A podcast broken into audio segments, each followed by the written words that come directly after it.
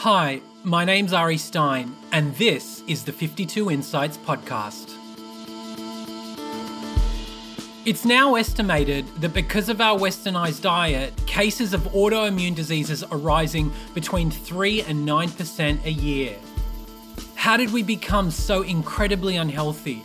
How did obesity and diabetes become some of the most prevalent diseases of our civilization? As soon as the westernised diet started leeching off white flour and sugar, people across the world became inordinately unhealthy as a consequence. Our diets have deteriorated immensely. How then, in twenty twenty-two, should we think about health? Science journalist Gary Taubes has been reporting on the inadequacies of nutrition science for decades. A best-selling author behind the recently re-released The Case for Keto and The Case Against Sugar, rather than take the word of science on face value, he tends to see the nutrition and health complex being littered with methodological sinkholes. For decades, his hunch behind the causes of obesity have attracted the intense ire of the scientific community. But the nutrition and health community can at least agree on one thing with Gary. Sugar has captivated us for all the wrong reasons. It has become the cornerstone of our deterioration. At the dawn of the new year, this being the first interview for fifty-two Insights, it is fitting to look at our health and what we put into our bodies. In this fascinating discussion with Gary, he reveals the mechanisms that lie behind the food industry complex, how it's shaped the way we eat and think, and many of its attached conspiracies that go with it. Ultimately, many of us are facing down a myriad of chronic illnesses if we don't change our behaviour, and Gary gives us a glimpse of what we can do to fix this. The most important thing Gary says is not what you put in your body, but getting your thought environment right. This is my chat with science journalist, intellectual rogue, and best-selling author Gary Taubes. Enjoy. Links for more info about Gary's work is on the website. Gary Taubes, um, welcome to the fifty-two Insights Podcast. Ari, thank you for having me. I'm so appreciative uh, you being here and taking the time to, to talk to us. So this is the first interview of the year for fifty-two Insights, and I think it's quite a fitting one. You know, one of the reasons why um, I really wanted to talk to you at this point is that, you know, we're early on in the new year, and um, a lot of people right now are committing to new resolutions about their health, um, you know, their diet, their fitness, ideas about, you know, where they want, what, where they want to go in life. Um, whereas at the same time, I'm sure you're aware, the last years have taken uh, an extensive toll on people's health. And um, it's very hard to grasp the goal of becoming healthier whilst there is potentially, you know, a lack of motivation out there, inherent challenges to improving, um, you know, obviously because of COVID and the like, pandemic. Um, so how do you define that stressful paradox, uh, talking about mental health or a lack of motivation and that wish to be healthier staring down at twenty twenty-two? That's an interesting question. Um, well, okay, from my perspective, and I have a, a very unconventional perspective. Luckily, it's becoming more and more conventional with each passing year, but we have a long way to go. Um, my research as a journalist, science journalist, historian has led me to believe that for the past century, the research community has misunderstood the fundamental nature of obesity and, and the excess weight. And they came to this very simplistic conception that it's caused by eating too much, and the way that you get healthy if you're overweight or uh, dealing with obesity is to eat less and exercise more. And that's almost universally fails, at least after you become an adult. And the assumption is it fails because people don't try hard enough, or they're not consistent, or they're not following instructions. And people who struggle with their weight also feel that they're failing. So the conflict becomes one of, how do I approach this program of becoming healthy that inevitably fails and that makes me feel like a failure? And if I don't do that, how do I become healthy? And there are solutions. All solutions take sacrifice in this business, but then the question is, what What sacrifices do you have to make? And what's the right way to think about obesity and overweight? Why do we get fat? Um, from there, and again, because I have an unconventional perspective, the question then becomes, why should I believe somebody like Taubes when I could call up somebody at the Karolinska Institute and they'll tell me to eat less and exercise more? And if I fail, it's because I'm not trying hard enough. So what what what would be some of the things that you would promote? You talk about your um, your uh, unorthodox view. What would be some of the things that you would, you know, potentially tell someone at the the dawn of a new year that, that you would encourage um, to perhaps change track? Okay, so let's start by talking about why people get fat, to use a perhaps politically unacceptable way to phrase it. Um, until the nineteen thirties, researchers had basically two theories about the cause of obesity. One is it's constitutional, it's hormonal. People, are, some people are going to get fat regardless of how much they eat. The other was this idea that we get fat just because we eat too much. It's a problem of willpower, of the brain, the brain not being able to regulate intake and expenditure.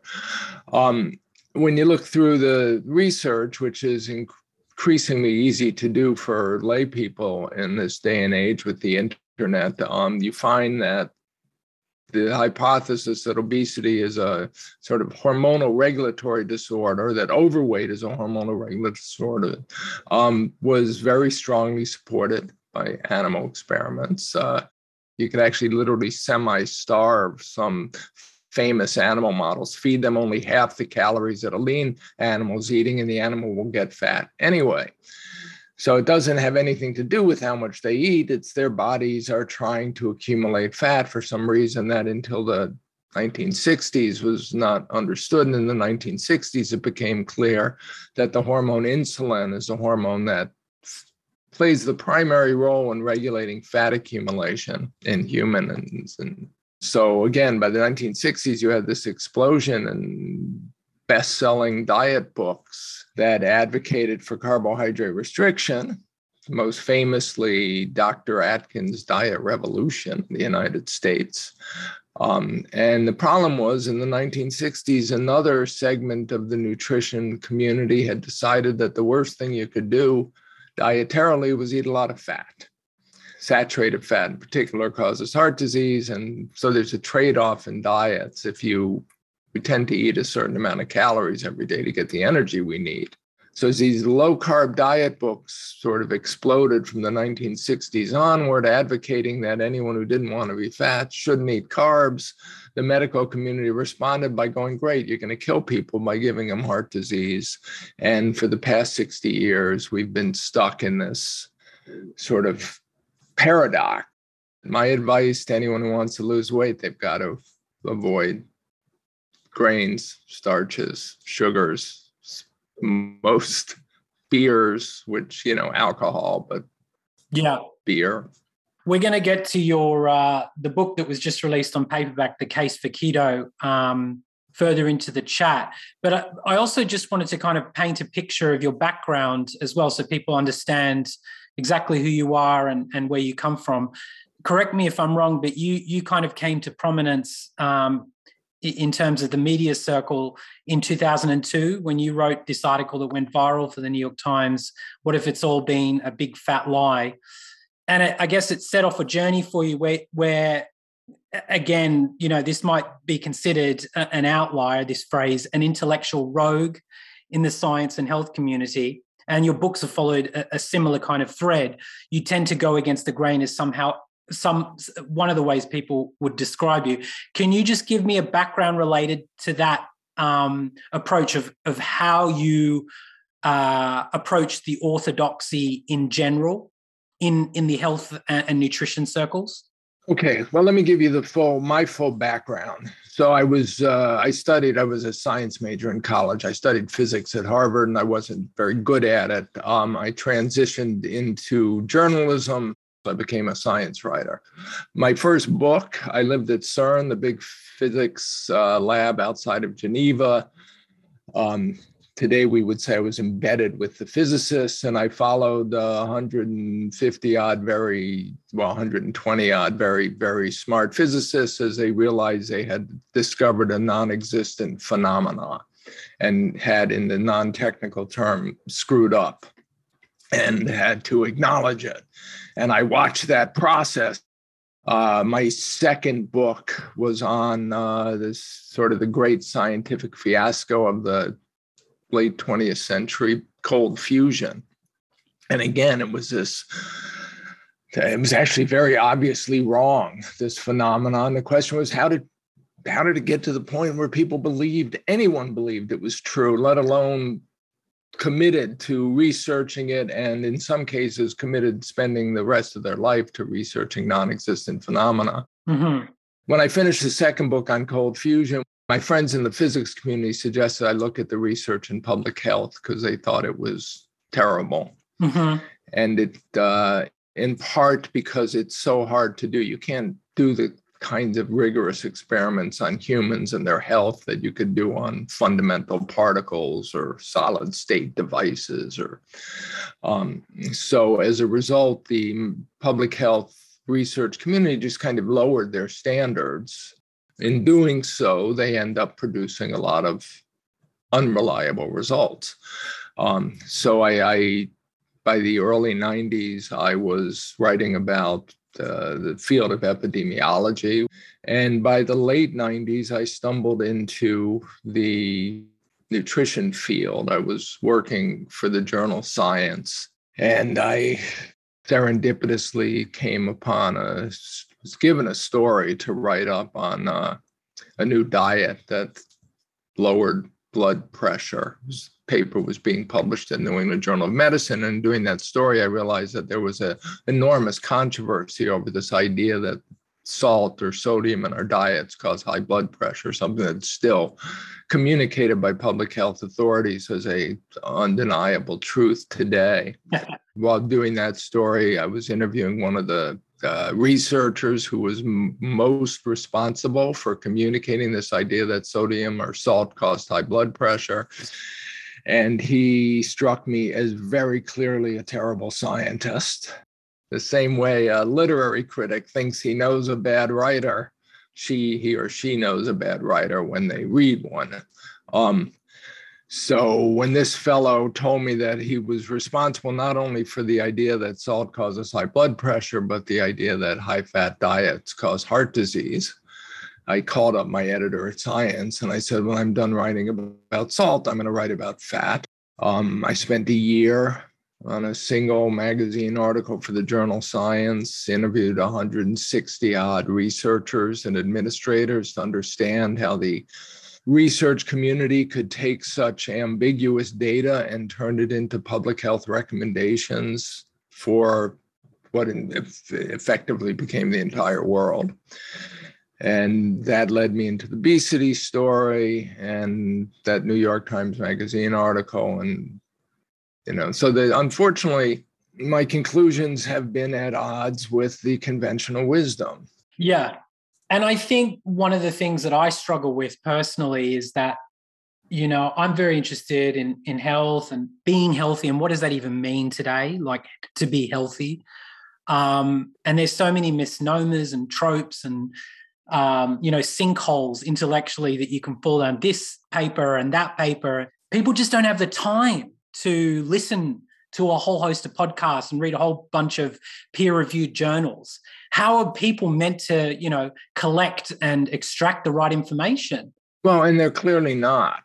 Um, it's, uh, I, I mean, it's a mess. It's a, you know, I so I came into this a huge fan of science and good science. Like I said, my mentors were some of the best experimental researchers in the world, some of the smartest people in the world. Um, I now tend to see science as a noise-generating uh, or an institution, a scientific. I mean, with every um, tens of thousands of journals publishing hundreds of thousands of articles every week, um, every institution generating, you know, producing graduate students and PhDs who have to have their names on papers, the idea of getting, it's it's a mess. And the question is, if, if anyone ever generates a signal, meaningful signal, how do you see it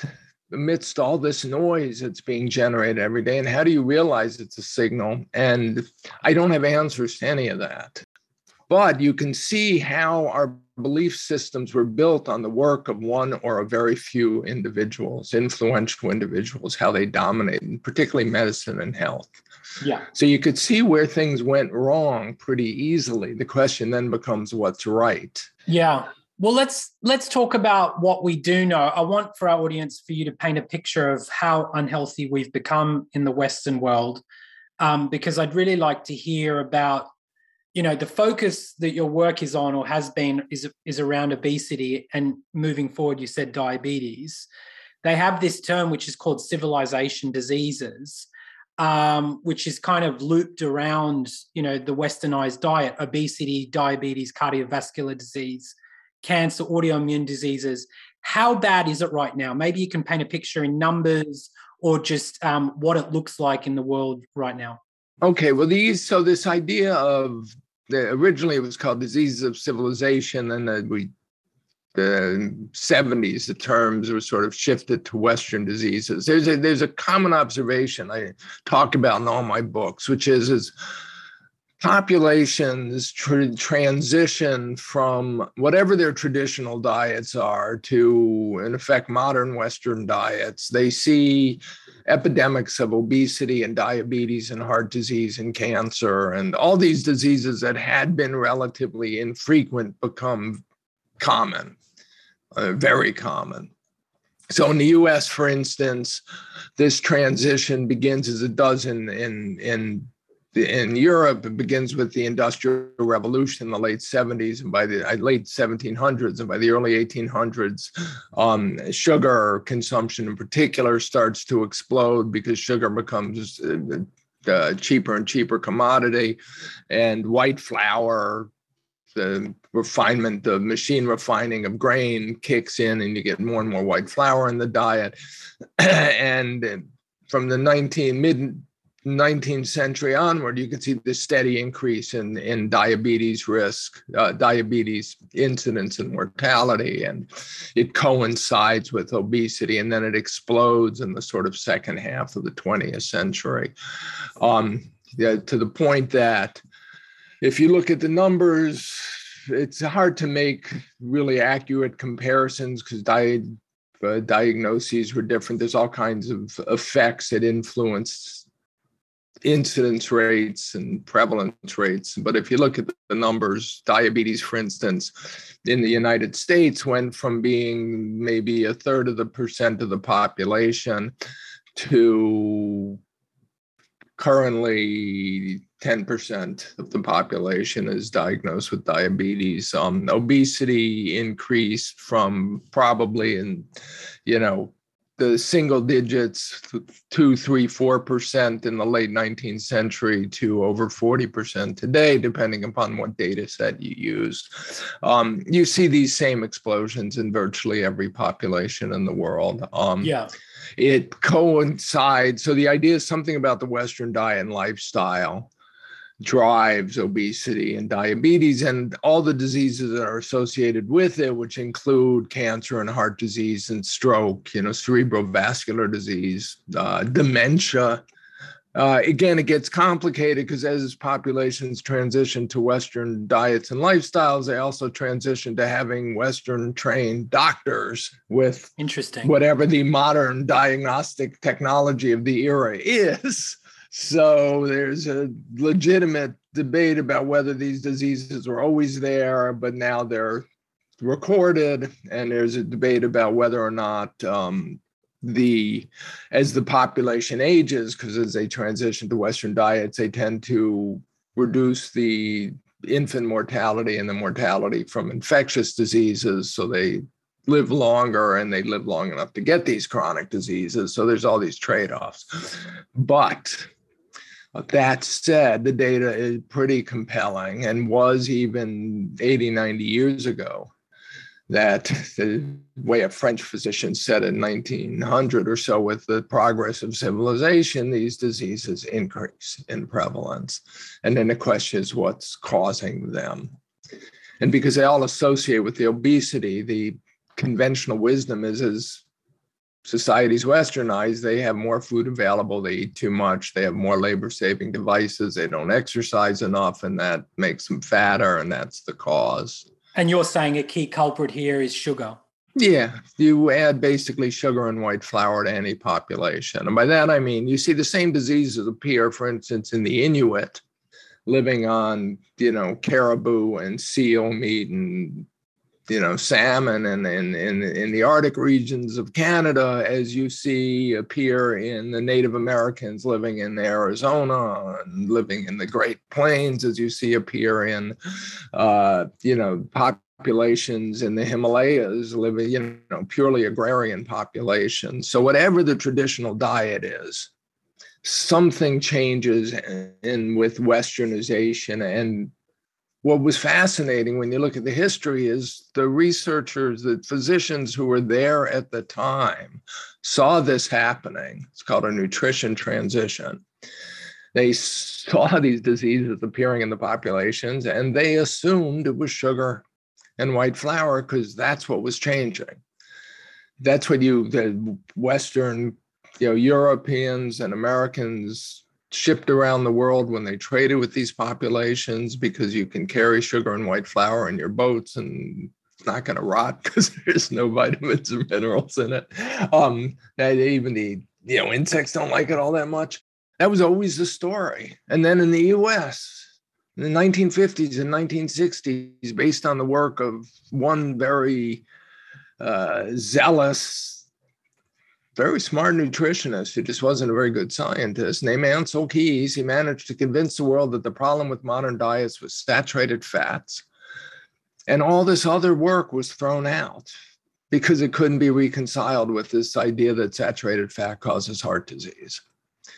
Um, it's a fascinating history. And I love, you know, you referenced once um, development of the diet in America in the uh, early twentieth century to the mid twentieth century. Uh, the first meal of the day is essentially, you know, American dessert with fiber. I just absolutely love the way you phrase that.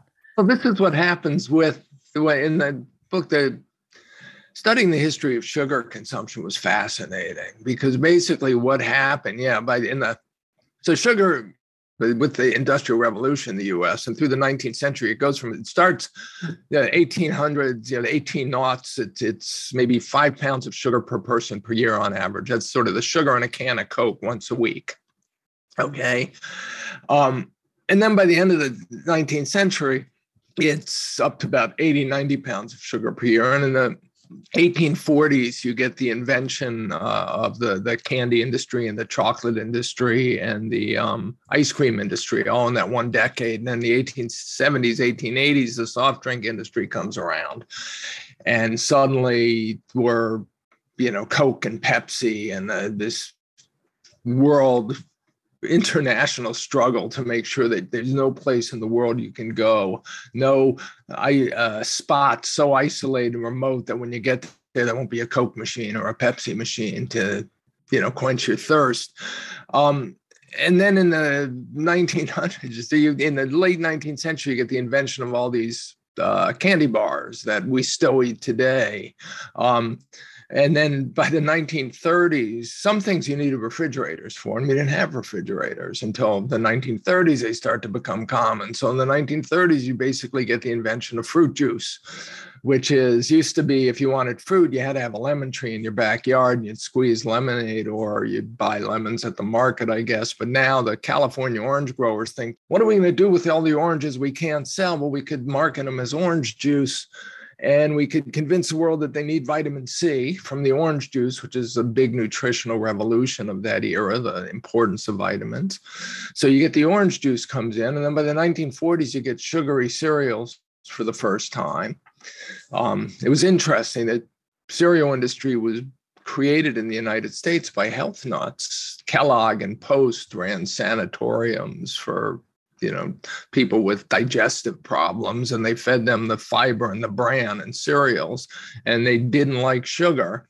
But then one entrepreneur in the nineteen thirties is watching his children pour sugar on their cereal, and he's so offended by this at breakfast that he responds by creating a cereal that's already sugar-coated, like the exact opposite of what you would have expected. And he has trouble marketing it because sugar coated cereals clump together, and his company gets sold to another company that gets bought by Post. And in the late nineteen forties, Post comes out with, I think it was like Cocoa Krispies or something, the first sugar coated cereal. And it's like creating the first, you know, nuclear bomb. Everybody else has to create their sugar coated cereals suddenly, or they'll be run out of the industry. And by the nineteen sixties, is, you know, breakfast in America for kids is sugary cereals with sugary beverages, orange juice or fruit juice, or even Coca-Cola yeah. next to it. And you've converted breakfast into, in effect, dessert. And if you think about it today, how many of the snacks and the breaks we get, well, first of all, dessert courses didn't exist even until the nineteenth century and late nineteenth century, unless you were very rich. Is that right? Yeah. That's fascinating. You know, because they, they didn't have. I mean, if you were rich, you could have sugar. Um, but if you weren't, it just wasn't available. And so you had things like cheese, like the French do after the meal to put a cap on it. But then it became, everything became sort of some variation of dessert. And in the U S, even, um, I remember I spent the year I, I wrote my book um, that I had researched at CERN. I lived in Paris when I wrote it, which was heavenly. Um, And I moved back to New York afterwards, and everything in New York tasted the same. Didn't matter what restaurant I went to. It was because so much of it, even the dinners, include sugar as part of the recipe, because your palate gets... So it seems like you have a bone to pick with um, a lot of the major, um, you know, food companies that are creating Um, pretty much much of the food that we eat today in the Western diet. If you had, Gary, all the C E Os, well, not all, but some, because maybe if they knew you were there, they wouldn't come. So, some of the C E Os of the major sugar-producing companies in a room, in a boardroom. So say James Quincey, C E O of Coca-Cola, to Grant Reed of Mars. What would you what would you tell them in some shape or form? Or is there someone else you would want to put in that room as well? Well, it's interesting because I had this conversation once with the uh, vice president at PepsiCo. I was speaking at an Aspen Ideas Festival. I think it was two thousand eleven. I had had this article in the New York Times on whether sugar is toxic, cover of the New York Times Magazine. And uh, the PepsiCo vice president was there and wanted to meet with me in this Uh, woman I was working with on the research, uh, Kristen Kearns, who provided the, some of the key research for the book that turned into the book Case Against Sugar. So we met with this woman, and uh, she wanted to tell us all the things that PepsiCo was doing to make their products healthier, and I think they were committed, but a lot of it was they wanted to reduce the proportion of sugar in every product they sold, or the average proportion. So the way they did that was by buying up companies so that they could sell products like bottled water that didn't have sugar in them. So if they added, you know, one hundred million bottled water sales every day that didn't have sugar, that brought down the average sugar in every product they sold by a significant amount. That was sort of their goal. They could sell other products. They never have to reduce the sugar consumption of, say, a can of Pepsi, the sugar content. So she asked me, what would she do? What would I do if I was in her place? And I said, I can't answer that, but think of it this way. Let's imagine you're you have the exact same job at R J R Reynolds, a major tobacco producer, and it's nineteen sixty. And five years from now, the Surgeon General is going to come out with a report linking sugar consumption, uh, tobacco smoke to lung cancer. What should you do then? Because I understand the desires, you know, this, we live in a capitalist society. Companies want to make their stockholders money, and that's what they're empowered to do, and that's what they're supposed to do. Um, the food industry in general hasn't really cared whether or not their products had sugar as a sweetener. Now, sugar has other uses uh, in food, regrettably. It's very useful as a food additive, but the industry, like the soda industry, doesn't care if they sweeten their sodas with sugar or with um, artificial sweeteners. Artificial sweeteners are cheaper, and they still get to sell the sh- products.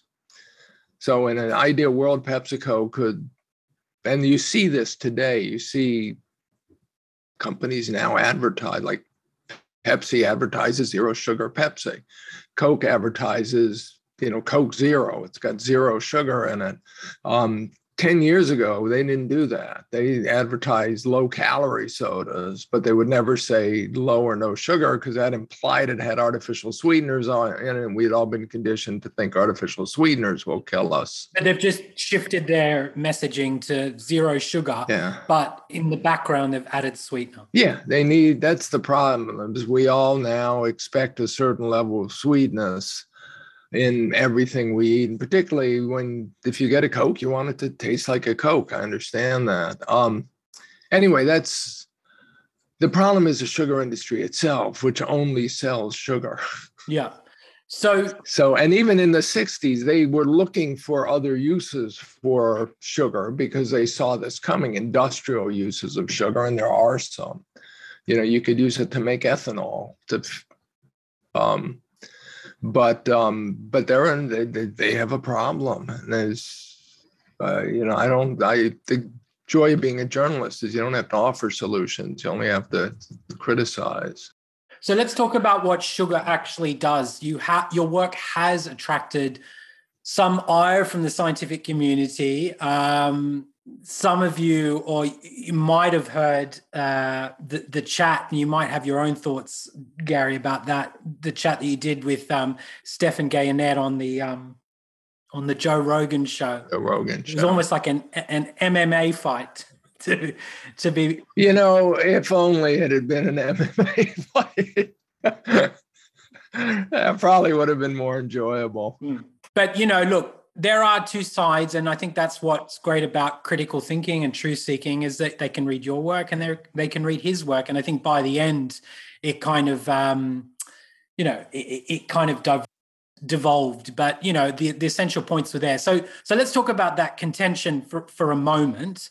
Um, essentially, you know, your work is essentially saying the orthodoxy says the calorie in, calorie out, controlled by the brain, It is is not the issue, but you're saying that the foods we eat, like sugar, essentially create a hormonal response that tells the body to store the fat or mobilize it for fuel.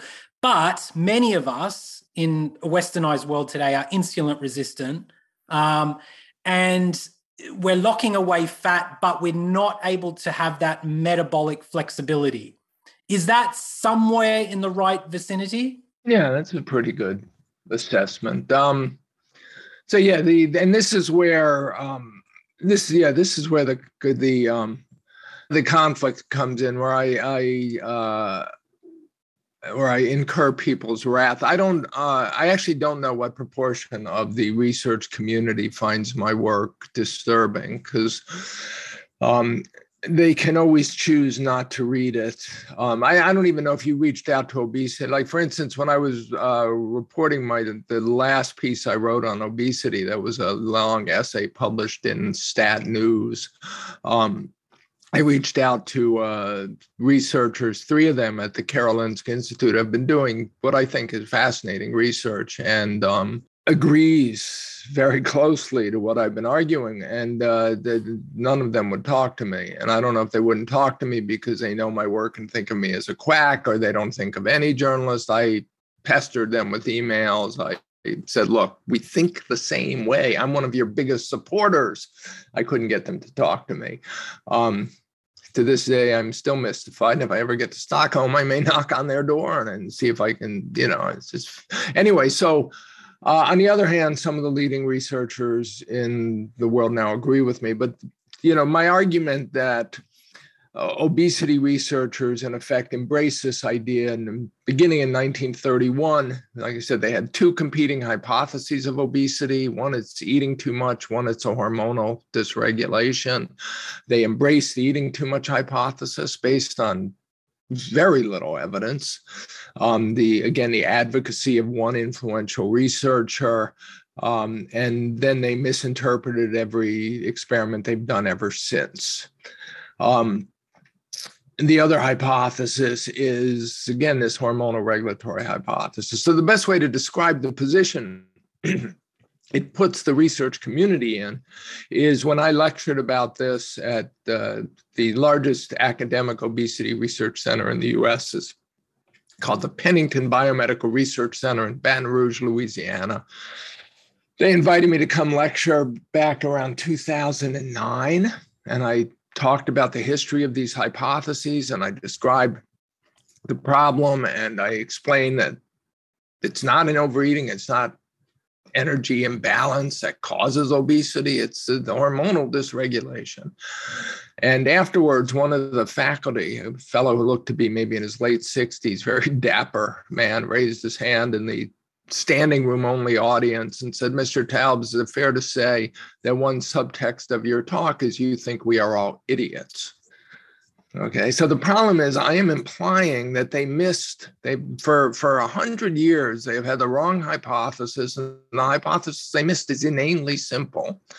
And it's much, much easier to assume that I'm wrong and a quack than it is to thoughtfully sort of investigate my claims. And in fact, I've made the argument to influential obesity research that I am like a whistleblower. And I've had a unique opportunity to uncover not malfeasance, but just bad science in this place, and that it's incumbent on the research community to see if I am right. Maybe I'm wrong. Maybe I missed something obvious, but not just to dismiss my claims out of hand. Um, people like Stephan Guyenet claim to have at least, well, they claim to have evidence that I'm wrong. So that's the basis of his argument. But he also is inculcated in the conventional thinking. And when we actually discuss the evidence, which we'll, we didn't really do on Rogan, it's problematic. So anyway, that's the issue. You can't tell people they've been wrong for one hundred years, that everything they're doing is based on an incorrect hypothesis, that they are misinterpreting all their research. But re- related to your work, would you say that In, in, in uh, by and large, the, the the nutrition and health community, however you want to define it, would agree at least with you that sugar is an issue? Well, that's what made Sugar such an interesting book to write, because I knew that most of the community wanted to agree with me that sugar was a problem. Okay, they do think sugar is a problem, but the problem is, according to the conventional wisdom, it's not. Well, how do you define conventional wisdom then? Nutritionists believe that a calorie is a calorie, that people get fat because they eat too many calories, not because any of these calories have any unique hormonal effect in the human body to foster fat accumulation. So by that definition, there is nothing wrong with sugar other than that people consume too much of it. You cannot regulate against sugar on the basis that people like it. But, but there has to be, there has to be some uh, uh, uh, political motivation here, because you know, there, there must be a body of evidence that shows sugar is inherently bad. So is there a food industry complex working against the visibility that... There, well, there is a food industry complex, but I don't think they play the major role. They help shape the way people think, in part by... Um, uh, casting such a taint over artificial sweeteners, which the sugar industry definitely sort of promoted and funded that research. But fundamentally, the problem is that the nutrition, obesity, diabetes community embrace this way of thinking. People get fat because they eat too much. It's not a hormonal issue. And if they eat too much, it's the calories in the food that are the problem. And the worst you can say about sugar is there are too many calories. And once they then decided that the problem with modern diets was saturated fat, that's what the public health programs focused on. And that's what I documented in my first book. And the journalist Nina Teicholz does a wonderful job documenting it in her book, um, The Big Fat Surprise, Big Fat Lie.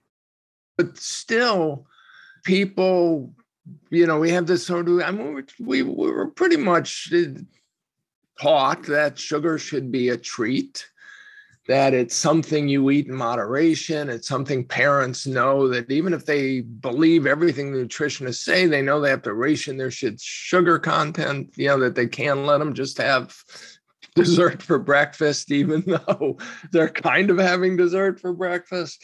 And so writing a book that fed into that belief allowed my books. I mean, to give you an example, The Case Against Sugar was reviewed on the front page of the New York Times Book Review, which is a very prestigious place to be. That was five years ago this week. The Case Against, The Case for Keto, which is taking the same science and the same arguments and applying it to, in effect, weight loss diets, was not reviewed by the New York Times at all. Can you just give us a very, very brief synopsis? The Case for Keto, what is that in essence you're advocating? Okay. Yeah. So it's pretty simple. The idea is we don't get fat because we eat too much. We get fat because our, we secrete too much insulin, or our fat tissues are too sensitive to the insulin we do secrete. Okay. That's the simplest way to describe it. So if you want to get fat out of your fat tissue, and this is textbook medicine, you have to reduce insulin levels significantly. Now, in many people that happens naturally. But the assumption is that in people who are overweight or obese, they are accumulating fat because their insulin never gets low enough to mobilize all the fat that they're storing every day, and it gets trapped in there. And if you want to fix that problem for many of us, you have to minimize insulin levels. And again, this is kind of textbook medicine, but the way you minimize insulin levels is by minimizing carbohydrate consumption. Okay, so you don't eat carbs. I may say anything other than green leafy vegetables, which have a lot of fiber, and the carbs are very digestible. Carbohydrates are very few. Um, if you do that and you replace those calories with fat, you're now eating a ketogenic diet. In fact, if you're in ketosis, you know you're minimizing your insulin levels. I tried the, the, the keto diet Um... many years ago. And I did what I, I think I'm on the same um, treadmill as you, talking about becoming ketogenic. I was a bad person to be around, and uh, it didn't work for me personally. But um, I totally, I totally understand why. But it, yes, the question is, did anything else? I assume you were doing keto for a reason. Yeah, I was, you know, I was looking to, I was, you know, I was getting married at the time, and it was, you know, is important for me to kind of slim down the amount of carbohydrates I was putting in. And I think it worked, but ultimately it worked in some ways, but ultimately emotionally and psychologically, it, it, it wasn't the right pathway for me. Well, so, and this is the way I talk about it. And so the book, The Case for Keto, was originally called How to Think About How to Eat. And rethinking weight control and the science of. So the reason it was called How to Think About How to Eat is because when you get off the idea that we get fat because we eat too much, then the question is, you get on this idea that insulin's regulating fat accumulation. How do you think about that? And how do you proceed? And how do you address meals? Anyway, then to uh, a nutritionist and a very successful diet, uh, cookbook writer in New York, Mark Bittman and David Katz, had a book coming out a month before mine called How to Think About How to Eat, not How to Think About How to Eat, How to Eat. Uh, we had to change the title. My publishers liked the parallel between The Case for Keto and The Case Against Sugar, so we went for it. The point is, the gist of the argument is that carbohydrates are fattening. To those of us who fatten easily, and we all know who we are, the idea is it's carbohydrates are the problem because that's what's stimulating insulin secretion. That's what we secrete insulin to metabolize those carbs, basically, to do it promptly. Um, so you end up with this idea that if you want to lose weight, it's not about eating less. It's about, the phrase I use is first used by the uh, famous French food writer, Antoine Briat-Savarin, eighteen twenty-five, in the most famous book ever written about food. He concluded carbohydrates are why people get fat, called it farinaceous foods back then. And he said that they, people need more or less rigid abstinence to the farinaceous foods. And then he said, sugar's the worst. I mean, he got it completely right as far as I'm concerned. This is two hundred years ago. So more or less rigid abstinence to the carbohydrates in the diet. If it's complete abstinence or complete abstinence, give or take green leafy vegetables, you're basically eating a ketogenic diet.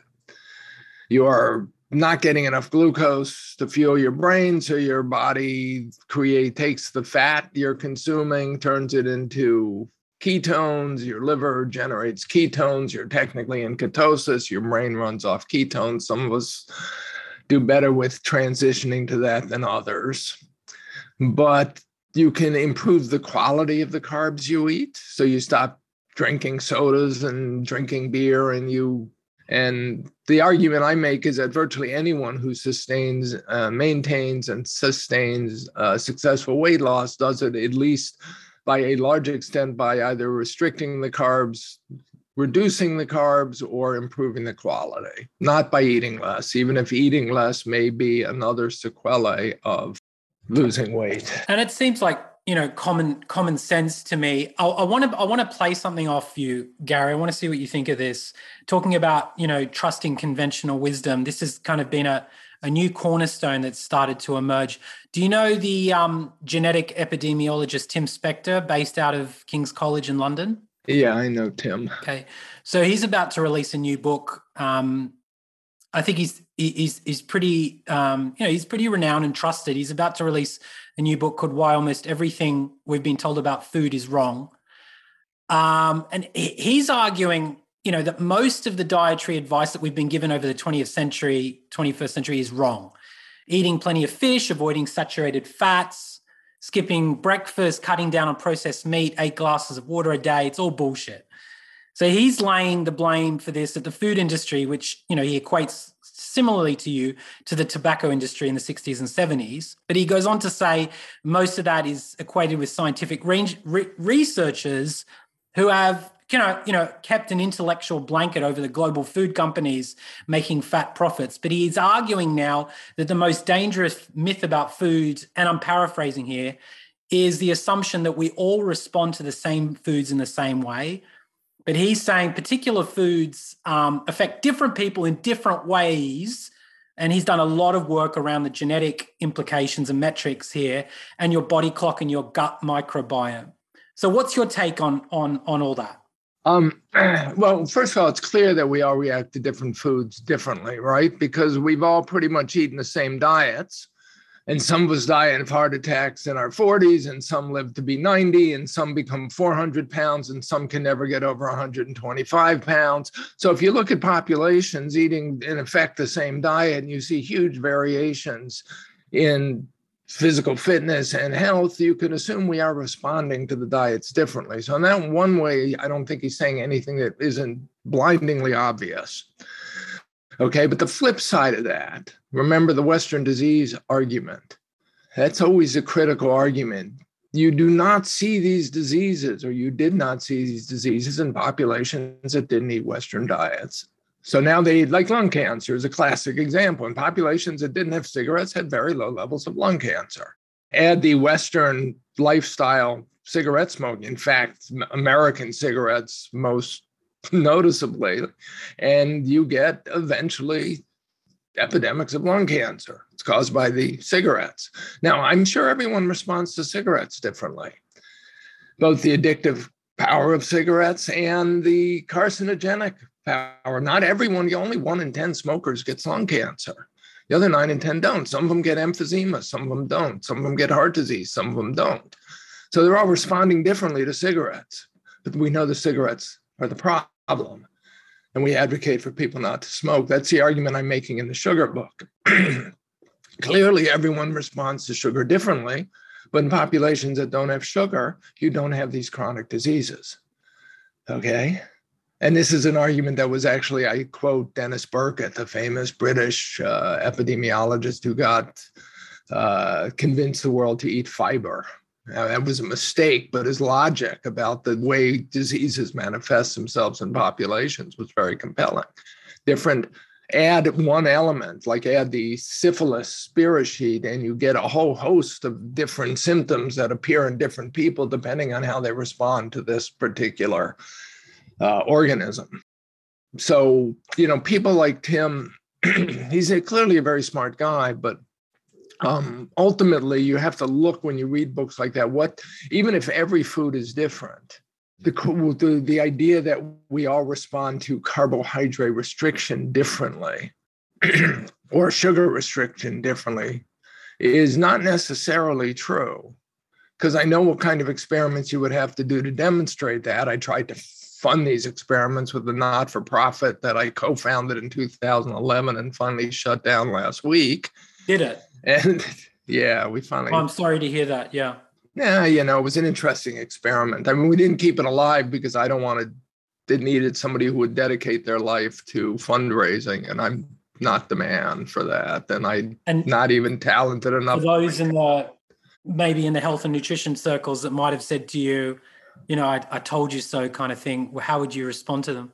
You know, it was an interesting experiment. Anybody who wants to say, I mean, again, if you look at, we we released on my website now, you could see the result of the interesting experiment. And we funded four major experiments. We probably changed the way the world treats non-alcoholic fatty liver disease in children with the least expensive of the four experiments.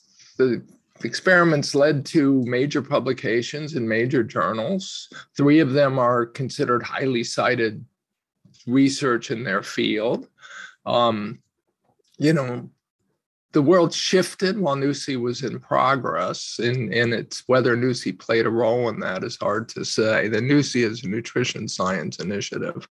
It's surprisingly hard to get, you know, high net worth individuals who know they're not going to suffer from obesity. They may be willing to fund cancer or dementia studies because they worry about that. Gary, do you think there's a smoking gun somewhere in this very kind of vague um, uh, idea that sugar causes cancer? I mean, it gets batted about in public discourse quite often. Is there a smoking? There's not... As far as I know, there's no definitive evidence behind it. No. But I have a very strong feeling that it might come in the next decades. Do you think there is? Or, um, it's, well, okay. In my book, The Case Against Sugar, I, I said pretty much outright, you know, I have enough evidence to indict sugar. I don't have enough evidence to convict it. Uh, the reason is the kind of rigorous experimental trials you would need to test the high. So let's say we want to test the sugar causes cancer hypothesis. Um, we have to randomize populations to eating as they do today, eating a sugar-rich diet, to eating no sugar at all, or as little sugar as we can get them to eat. And then you have to keep them on those diets, and then you have to run them forward long enough so that enough cancer would manifest itself naturally that you might expect to see a difference between your no sugar population and your high sugar population. Okay. So I'd say you might need ten thousand people in each group for ten years. And you got to keep them on their diets, even while the people in the high sugar diet group are reading in the newspapers that sugar might be killing them. So they want to, they're going to start reducing their sugar consumption anyway. I think we won that battle, by the way. I think that we've, sugar is now perceived as generally unhealthy. Whether it causes, you know, is uh, plays a key role in carcinogenesis or not. And so people are reducing their sugar consumption. And you could see that in national statistics. Um, it's just a virtually impossible study to do. And if you approach the National Institutes of Health in the U S or the uh, Medical Research Council in the U K, and he said, look, I want to do a study where we get people to stop eating sugar and see if they're healthier than people who keep eating sugar, the funding agency's going to, I'm not going to fund that study. Of course, they'll be healthier. It'd be crazy to think they're not, you know, so you couldn't even get a funding. So, but that's what you need for a smoking gun. You know, you could. And you think that that will never happen? I don't think that'll ever happen. Now, one of the studies we funded was on non-alcoholic fatty liver disease. So non-alcoholic fatty liver disease is, you know, uh, unprecedented incidence in the United States. It's exploded. It used to be that uh, physicians, if they thought that you only saw fatty liver disease in adults, And if you had an adult with fatty liver disease, you assumed they were an alcoholic. And if they told you otherwise, you assumed they were lying. Beginning about the nineteen nineties, doctors started diagnosing fatty liver disease in children who clearly weren't drinking alcohol. So this became non, and it associates with obesity and diabetes. It's excruciatingly common. I don't know what the numbers are. It's very common in certain genetic, uh, certain uh, ethnic groups. We just did an eight-week experiment. We funded an eight-week experiment where we basically provided, got forty kids with non-alcoholic fatty liver disease, and we randomized twenty to get eat foods that didn't have sugar in it. They basically had a very low-sugar diet. And in the course of eight weeks, their fatty liver disease resolved. Not entirely, but it did pretty damn well over eight weeks just by restricting sugar. Yeah. I mean, the problem that I have that I see is quite prevalent. I'm I'm relatively informed, so I make what I think is pretty good choices nutrition-wise and take up some other extracurricular activities, you know, like contemplative practices to add to that. But what I see out there in the world is that our diets are largely dictated by the food companies. I'm sure you'd agree with that. And that when you wake up, like an average consumer, you know, on an average salary in a you know, lower middle class neighborhood, wherever they are in the Western world, goes to the shop, from shelf height to packaging to, to food choices that your friends and family make, you know, it's the saturation and penetration of marketing um, that basically tells us how to live and eat. So I guess my question to you is, thinking about the sugar dynamic and to a larger extent the fat dynamic, how do we break that negative loop? It's clear like we have no autonomy over our dietary decisions. Um, well, we do have some autonomy. Uh, it helps to be higher. So the higher your socioeconomic status, the more autonomy you have, the more choices you have. Um, the You know, my feeling when we at the Nutrition Science Initiative, NUSI, we used to talk about this all the time. We talked about the food environment and the sort of thought environment. So you have to change the food environment so that people have the right choices to make. And I don't think you're going to get rid of ultra-processed food or processed food, because you're always going to need inexpensive choices for people who can't, um, and, and foods that have a long shelf life for people who can't afford, you know, fresh whole food from their green grocer, you know. Um, but you got to get the thought environment right. You have to understand what health is. Everybody has to understand what a healthy diet is, and it has to be a healthy diet.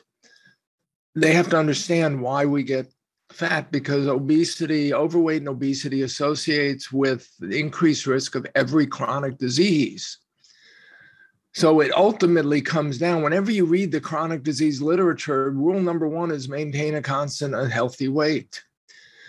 We have to know how to do it correctly. And we've had, that's where the energy balance, calories in, calories out thinking has been so horribly tragic, if I'm right, because we haven't known, we haven't understood that process. But if we have a thought environment where people know, you know, they, they used to, convention used to, mother's wisdom used to be carbohydrates are fattening. Okay. And if everyone, if that's true and everyone knows it, that's what's communicated in schools, by doctors, by public health messages, instead of telling us, you know, by then the food industry, I believe, is not evil. They're not out there trying to make a buck at other people's expense. They're, they will follow the science. But the thought environment has to be correct. And if people like me and Nina Teicholz, and now the thousands and thousands of physicians who teach their patients the low-carb diets are right, then that thought environment has been tragically wrong, and that has to be fixed. And the problem is there's no actual mechanism to do that. And the fact that it runs into now a different paradigm of thinking that says the problem with modern diets is the animal, the livestock consumption, and that's the problem with the environment. And now you've got another hour of conversation we could do about. You're, you're referring to the, you know, carbon emissions and carbon emissions and methane emissions, and we should always plant-based diets. It's the best possible thing for the environment, and it's the best possible thing for our health. And plants basically store their excess energy as carbohydrates. And so when you're eating a plant-based diet, you're getting most of your calories from carbohydrates. And if we can't tolerate those without getting fatter and more diabetic, then we have a problem. So there's sort of competing paradigms there. Yeah. So just kind of like bringing it to, uh, you know, some kind of close, you know, we're talking about, I, I, you know, we're talking about diets over the twentieth century, nineteenth century, um, because, you know, as the science grows, decision-making kind of changes, and you're talking about the thought environment. I love the way that you lay that out. Do you think there's a day coming in the future where we're not just advocating for personalized diets, but technology becomes so ubiquitous where, you know, it defines every single metric about your body, from your D N A to your blood type, that it's able to give you a hyper um, personalized, um, you know, menu about the type of food you, I mean, I'm going back to the Tim Spector thing, what you should be eating and the type of calorie input that you should be creating based on your particular physique or your own particular um, shape, for example? Well, okay, so many issues there. One is, what is all this equipment going to tell you? It might even tell you, for instance, I mean, right now already we have continuous glucose monitors where in the United States for seventy dollars every two weeks, you could see how everything you eat affects your blood sugar. Okay. And a lot of people who think it's interesting because the National Institutes of Health has started this massive research project. I think it's one hundred fifty million dollars. And part of it is going to be, let's give everyone continuous glucose monitors and see what happens, which is very nice because once you start focusing on blood sugar rather than L D L cholesterol, you start focusing on the effects of carbohydrates. And if you try to minimize blood sugar, you are moving more and more in my direction. So people who think about low blood sugar or, or you know, optimal blood sugar are people who think about carbohydrate-restricted diets almost by definition. Um, After that, and this is an issue I have with a lot of the longevity crowd, you can find genes, for instance, that associate with long life, and you could find foods that associated with turning those genes on and off in cells. But now you have a hypothesis that if I eat those foods or I don't eat those foods, I'm going to live longer. And you have to test that hypothesis. I just can't get my head around the idea that science does not, is not no longer a process of hypothesis and test. And when you start testing hypotheses of longevity, you've got to run long trials. Now you're looking at trials that, yeah, there's an interesting, this may or may not be a good analogy, but it's in doing my diabetes book, the thing that's fascinating. So type one diabetes is a disorder of insulin. You don't have enough, your pancreas doesn't make enough insulin or doesn't make insulin at all. So in nineteen twenty-one, insulin is discovered, University of Toronto. Within a year, they're doing experiments with insulin therapy. Within two years, it's insulin's being distributed all over the world. Then diabetic people with diabetes who would have died at, you know, were diagnosed at age twelve and would have died at sixteen are now getting to live apparently indefinitely. And it's a miracle. I mean, there's no, almost no discovery in medicine that had such immediate therapeutic impact. I mean, it's a revolution. I mean, people talk about these kids who are like emaciated and look like concentration camp survivors or are near death within weeks blossoming into life with insulin therapy. But the problem is they're young when they're diagnosed and they're young when they're dying. And by nineteen thirties, these kids are now dying prematurely with, they're going blind, their kidneys are failing, they're they're, they're getting neuropathy, their, their limbs are being amputated. Um, you've turned uh, uh, acute disease that terminates quickly in death into a chronic disease, and the results are awful. I mean, these kids got to live to be thirty years old, and then they die awful deaths. Um, and part of the problem might have been the insulin therapy itself. That's still something the medical research community doesn't like to face.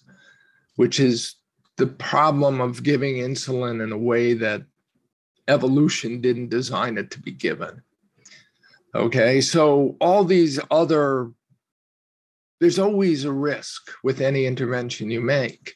You know, if you decide to take up jogging, you're assuming that the benefits to your health will uh, be greater than the detriment to your knees, for instance, by pounding on the pavement every day, something you didn't do before. You know, primitive man may have been a runner, but they weren't running on London or Stockholm streets. So there's a... That your intervention of a keto diet is natural, essentially. I mean, the assumption is it's relatively natural on some level. Humans evolved not eating grains or starches. They evolved eating primarily until at least, you know, ten thousand years ago with the discovery of agriculture. And again, you see immediate benefits. Whenever you're thinking in terms of longevity, you're working on a hypothesis-driven intervention again. And then the question is, how do you know the hypothesis is correct? Because you may not... See, I mean, I do it. I take vitamins. I take vitamin B in the morning. And I think, why do I do this? Because one of my friends whom I respect said I would feel better if I took vitamin B. I don't remember if I started feeling better when I did or not. Now I'm trapped in this take vitamin B every morning. Yeah. I also come from a family that all the men go deaf.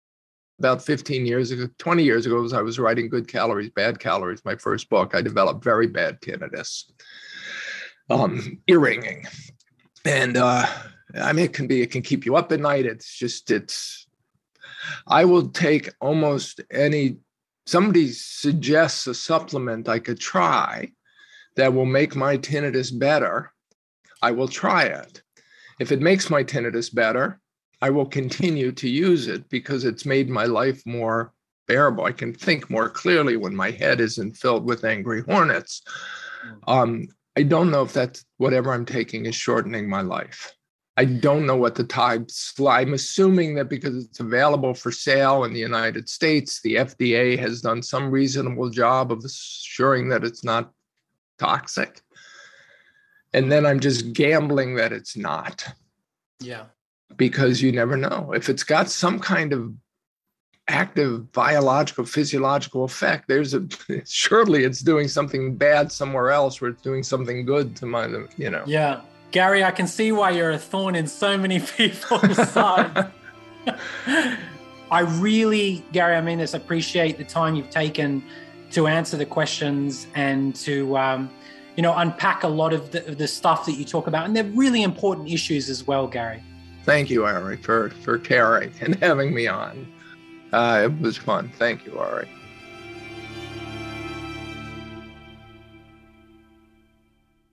You've been listening to the fifty-two Insights podcast. I'm Ari Stein. Thanks to Portico Quartet for their track Endless, and thanks to Joel Stein of Glass Maps for producing this podcast. Sign up to my newsletter and subscribe to my podcast channels on Spotify and Apple to get access to my latest interviews with extraordinary people.